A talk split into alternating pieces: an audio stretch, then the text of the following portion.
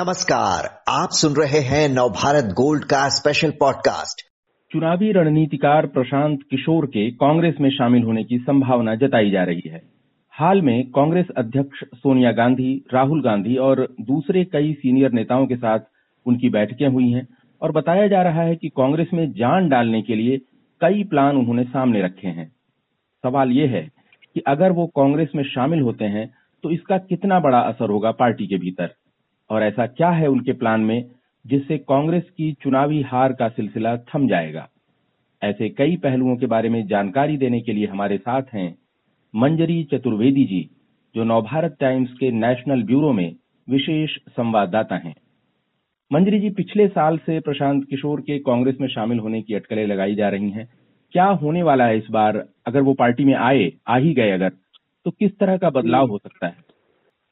देखिए प्रशांत किशोर ने कांग्रेस को लेकर और कांग्रेस की रणनीति को लेकर, खास करके 2024 का जो चुनाव है, लोकसभा चुनाव है, उसको लेकर एक विस्तृत प्रेजेंटेशन दिया है, जिसमें उन्होंने काफ़ी कुछ चीज़ें क्लियर की हैं कि पार्टी को संगठन के स्तर पर कैसा होना चाहिए, पार्टी को अपनी आगामी रणनीति क्या रखनी चाहिए पार्टी को किस तरह से चुनाव में उतरना चाहिए इन सब तमाम चीज़ों को लेके उन्होंने अपने सुझाव दिए हैं।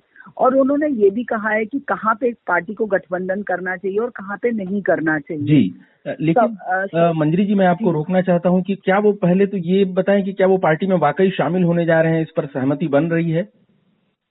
देखिए अगर आप देखें कि कांग्रेस का आज भी देखें तो कांग्रेस के भीतर प्रशांत किशोर को लेकर पूरी तरह से ना तो एक ये कह सकते हैं कि स्वीकार्यता है और ना ही अस्वीकार्यता है कि अगर आप देखें आज भी कांग्रेस में दो बड़े नेताओं के बयान आए हैं और इत्तेफाक से ये दोनों ही जो नेता हैं, ये मध्य प्रदेश से आते हैं। इनमें एक दिग्विजय सिंह है जिन्होंने कहा है कि प्रशांत किशोर का जो वो है पूरा का पूरा प्लान है वो बहुत अच्छा है। पूरा डेटा पे एनालिसिस है। हालाँकि उन्होंने कहा ऐसा कुछ नहीं है जो कि हम नहीं जानते हैं। लेकिन कई बार चीज़ें ऐसी होती हैं कि आपको पता होती हो है लेकिन आप उनको कैसे प्रेजेंट करते हैं इस पर ये चीज़ें निर्भर करती हैं। तो उन्होंने कहा कि अगर प्रशांत किशोर आते हैं तो आ, उनका अनुभव है जो पार्टी के काम आ सकता है। दूसरी तरफ़ कमलनाथ जी कांग्रेस के एक, मध्य प्रदेश के एक और बड़े नेता हैं और पूर्व सीएम रह चुके हैं। उन्होंने कहा कि अगर आते हैं, प्रशांत किशोर कांग्रेस में शामिल होते हैं तो ये अच्छी बात है हमें उनके अनुभवों का फ़ायदा मिलेगा। और अगर वो नहीं भी आते हैं तो हम पार्टी में हमारी तैयारी तो उनका उनका जो ये कहना था, ये संदर्भ था, वो अगले मध्य प्रदेश के जो चुनावी असेंबली चुनाव है, उसको लेके था, उन्होंने कहा, हमारी तैयारी तो पिछले छह सात महीनों से चल रही है। वो प्रशांत किशोर आए या ना आए, हमारी तैयारी चल रही है। तो ये कहीं ना कहीं कांग्रेस के भीतर प्रशांत किशोर की भूमिका को लेकर, उनके आने को लेकर एक सहज जो प्रक्रिया है सॉरी, प्रतिक्रिया है, वो दर्शाता है। जी। कांग्रेस के अंदर कहीं ना कहीं ना एक एप्रीहेंशन भी है कुछ मुद्दे हैं जिसको लेकर कांग्रेस कांग्रेसी जनों के भीतर कुछ हिचकिचाहट भी है। जी आप कुछ हिचकिचाहट का की बात कर रही हैं कि कांग्रेस के भीतर कुछ हिचकिचाहट है। मंजरी जी आप लंबे समय से कांग्रेस को कवर कर रही हैं और आपने देखा है कि पीके जो है इसके पहले राहुल गांधी की लीडरशिप स्टाइल के बारे में भी कुछ कमेंट कर चुके हैं पिछले कुछ सालों में। इस बार राहुल गांधी और प्रियंका गांधी कितने उत्साहित दिख रहे हैं पीके को लेकर के? देखिए अगर हम ये कहें कि जहाँ तक आपने राहुल गांधी और प्रियंका गांधी की बात की तो ये बात तो सच है कि जब तक अगर राहुल गांधी, प्रियंका गांधी या गांधी परिवार खुद उत्सुक नहीं होता, तब तक ये बात आगे इतनी बढ़ती ही नहीं। तो चाहे पीके की पिछली मुलाकात हुई हो गांधी फैमिली से या इस बार की मुलाकात है, उसमें कहीं ना कहीं गांधी परिवार ओपन है प्रशांत किशोर से जुड़ने के लिए, उनकी सेवाएँ लेने के लिए। कहीं ना कहीं वो तैयार है, पहली बात। दूसरी बात अभी आपने कहा कि हिचकिचाहट की बात, कई स्तर पर ये एक हिचकिचाहट है। कांग्रेस के मन में, कांग्रेस कांग्रेसी जनों में एक खेमा है जो जानते हैं उसके कई कारण हैं।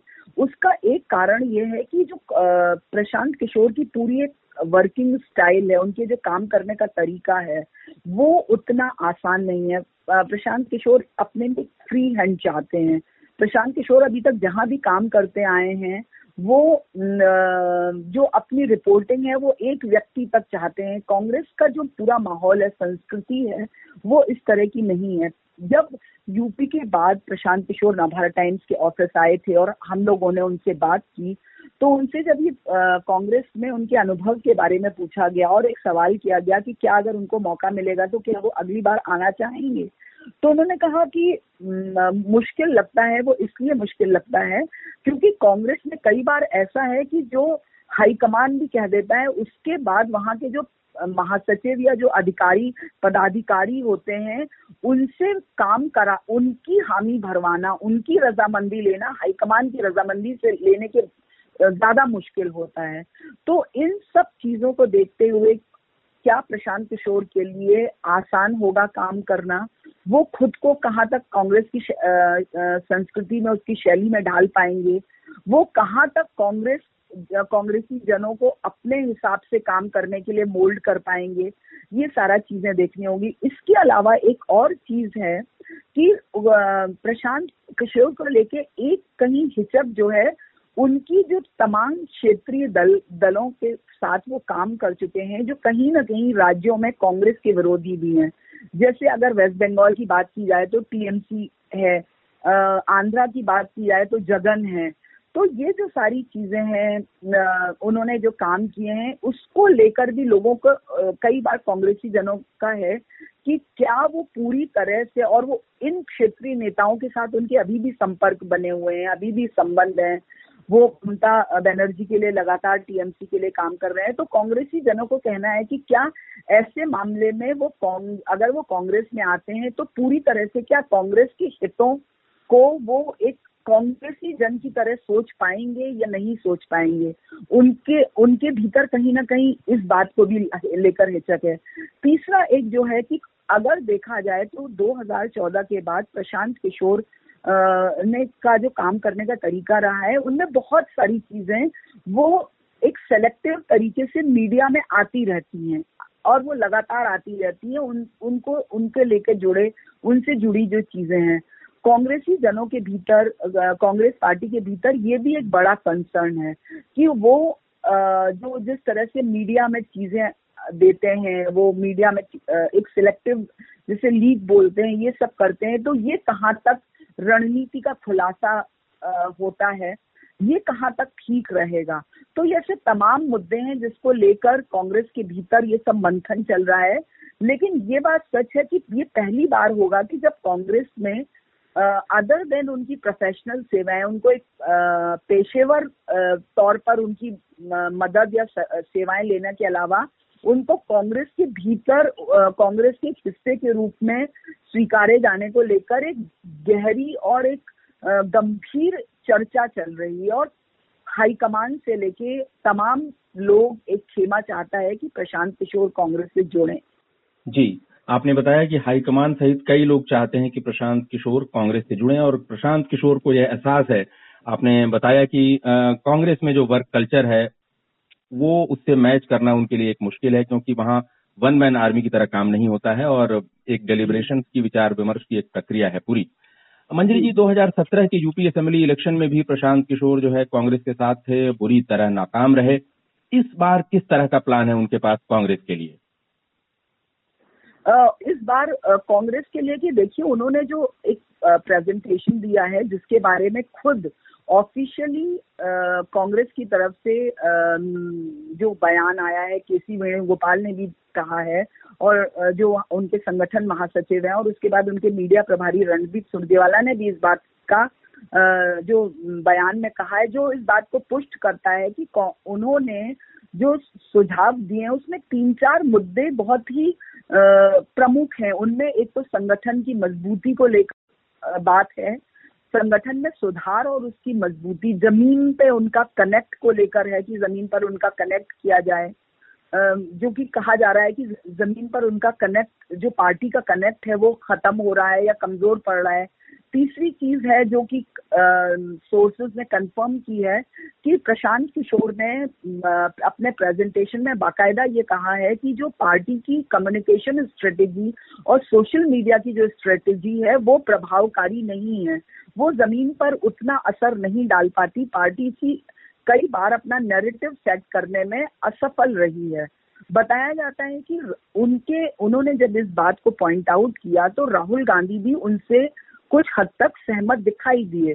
तो ये जो एक आ, कहते हैं ना पार्टी के अंदर एक बदलाव के जो मोटे मोटे मुद्दे थे जो कि वो प्रशांत किशोर नहीं होके एक सामान्य व्यक्ति भी जो होता वो भी अगर ये कहता तो ये कमियाँ कांग्रेस की है जो उन्होंने दिया है ये ऑफिशियली उन्होंने इस बात की पुष्टि भी की है कि कांग्रेस के जो सीनियर नेता थे, इसके अलावा उन्होंने लीडरशिप की भी बात की है। सबसे बड़ी बात है कि उन्होंने अलायंस की बात की है कि स्ट्रेटेजिक अलायंस होना चाहिए।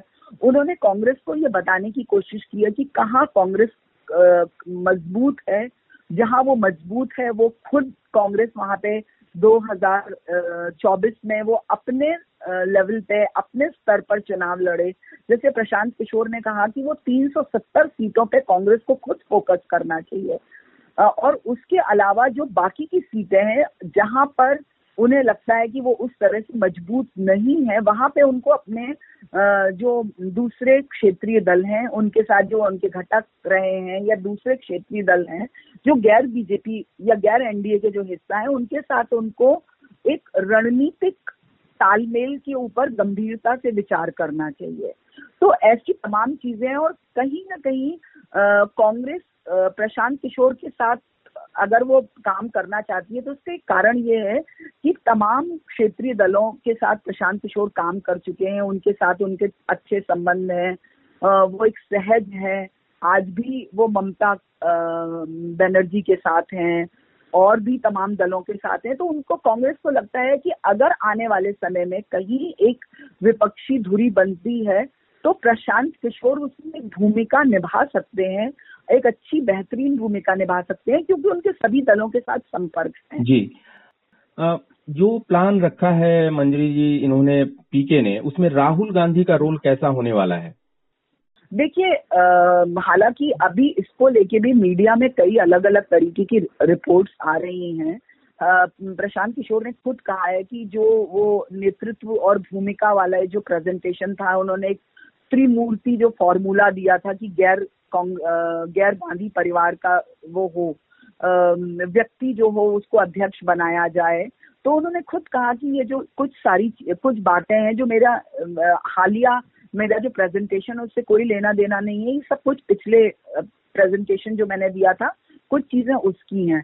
यहाँ सोचने वाली बात एक ये भी है कि क्या जिस चीज़ को लेकर जी तेईस कांग्रेस के इतने बड़े बड़े जो सीनियर नेता थे वो लोग आ, उन्होंने मुद्दा बनाया उन्होंने इस चीज़ को इशू बनाया इस पे इतना विरोध हुआ आ, पार्टी में बाकायदा दो खेमे बन गए एक पूरा का पूरा बगावत उभर कर आई उसके सामने जब परिवार ने घुटने नहीं टेके तो क्या प्रशांत किशोर की के इस सुझाव को या इस उसको वो इतनी आसानी से मान लेंगे।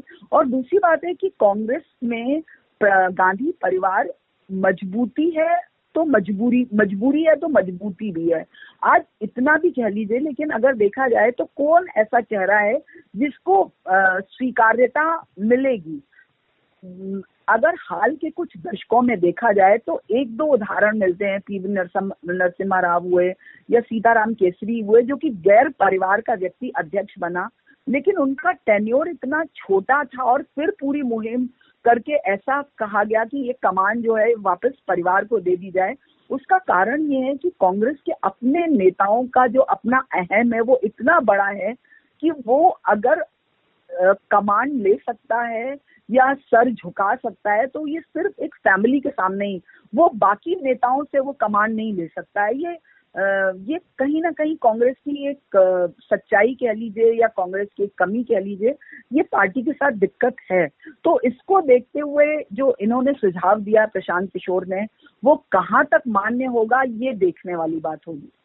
जी, आपने मंजरी जी बहुत विस्तार से बताया कि कांग्रेस में कैसे उनको लाने की तैयारी चल रही है और उसके पीछे क्या वजह हैं। और उनका क्या प्लान है और उससे कांग्रेस को किस तरह का फ़ायदा हो सकता है, क्योंकि कांग्रेस कहाँ कहाँ कमज़ोर है, ये भी आपने बताया। आपका बहुत बहुत धन्यवाद मंजरी जी।